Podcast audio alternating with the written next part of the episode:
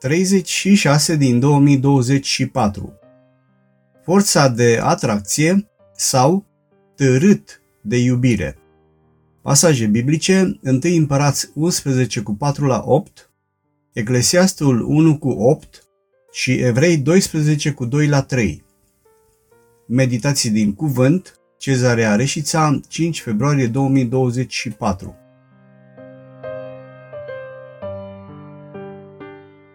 forța de atracție sau târât de iubire. Ce se înțelege prin aceste cuvinte? Pentru început reamintim că în aceste studii folosim metafora aurului, prin care este simbolizat credinciosul. La fel cum aurul pur nu este magnetic, iar magnetul nu are nicio forță de atracție asupra aurului curat, nici ispita din afară nu poate avea efect asupra creștinului dacă în el nu este pofta rea. Iubirea păcătoasă sau stările interioare fac parte din pofta care răspunde ispitei din afară. Ispita celui rău este magnetul care poate atrage doar pofta din mine. Acel rău din mine pe care dacă nu îl elimin din viața mea, îmi va conduce viața spre prăpăd. Aceasta este o afirmație gratuită? Nu, deloc. Iar pentru a înțelege în ce poate consta forța de atracție, vom aminti un studiu de caz pe care îl găsim în 1 Împărați 11 cu 1 la 3, unde scrie despre împăratul Solomon că a iubit multe femei străine, afară de fata lui Faraon, moabite, amonite, edomite, sidoniene, hetite, care făceau parte din neamurile despre care Domnul zisese copiilor lui Israel – să nu intrați la ele și nici ele să nu intre la voi, căci va întoarce negreșit inimile înspre Dumnezeii lor. De aceste neamuri s-a lipit Solomon, târât de iubire. A avut de neveste 700 de crese împărătești și 300 de țitoare și nevestele i-au abătut inima. Dar în câte direcții a fost abătută inima lui Solomon? Cât de împărțită poate fi o singură inimă?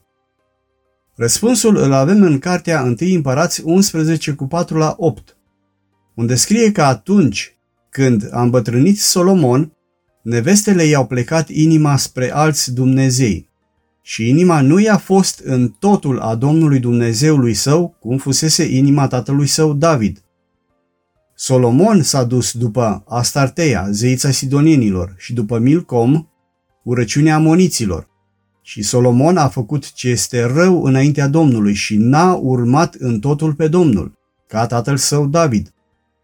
Atunci Solomon a zidit pe muntele din fața Ierusalimului un loc înalt pentru Chemoș, urăciunea Moabului, pentru Moloc, urăciunea fiilor lui Amon, Așa a făcut pentru toate nevestele lui străine, care aduceau tămâie și jertfe dumnezeilor lor.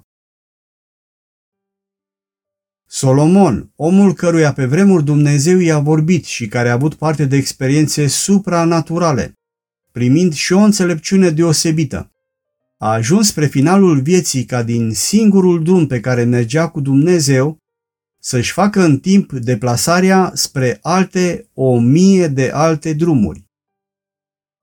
De ce o mie? Deoarece o mie de iubiri a avut. În 1 Împărat 11 cu 3 despre împăratul Solomon scrie clar că a avut de neveste 700 de crese împărătești și 300 de țiitoare și nevestele i-au abătut inima.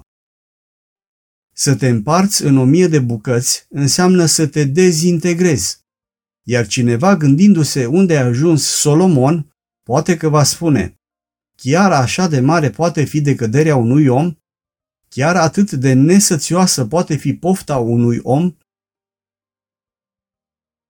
Dacă ne analizăm viața, vom constata că afirmațiile lui Solomon, care au venit din experiențele lui de viață, chiar sunt perfect adevărate.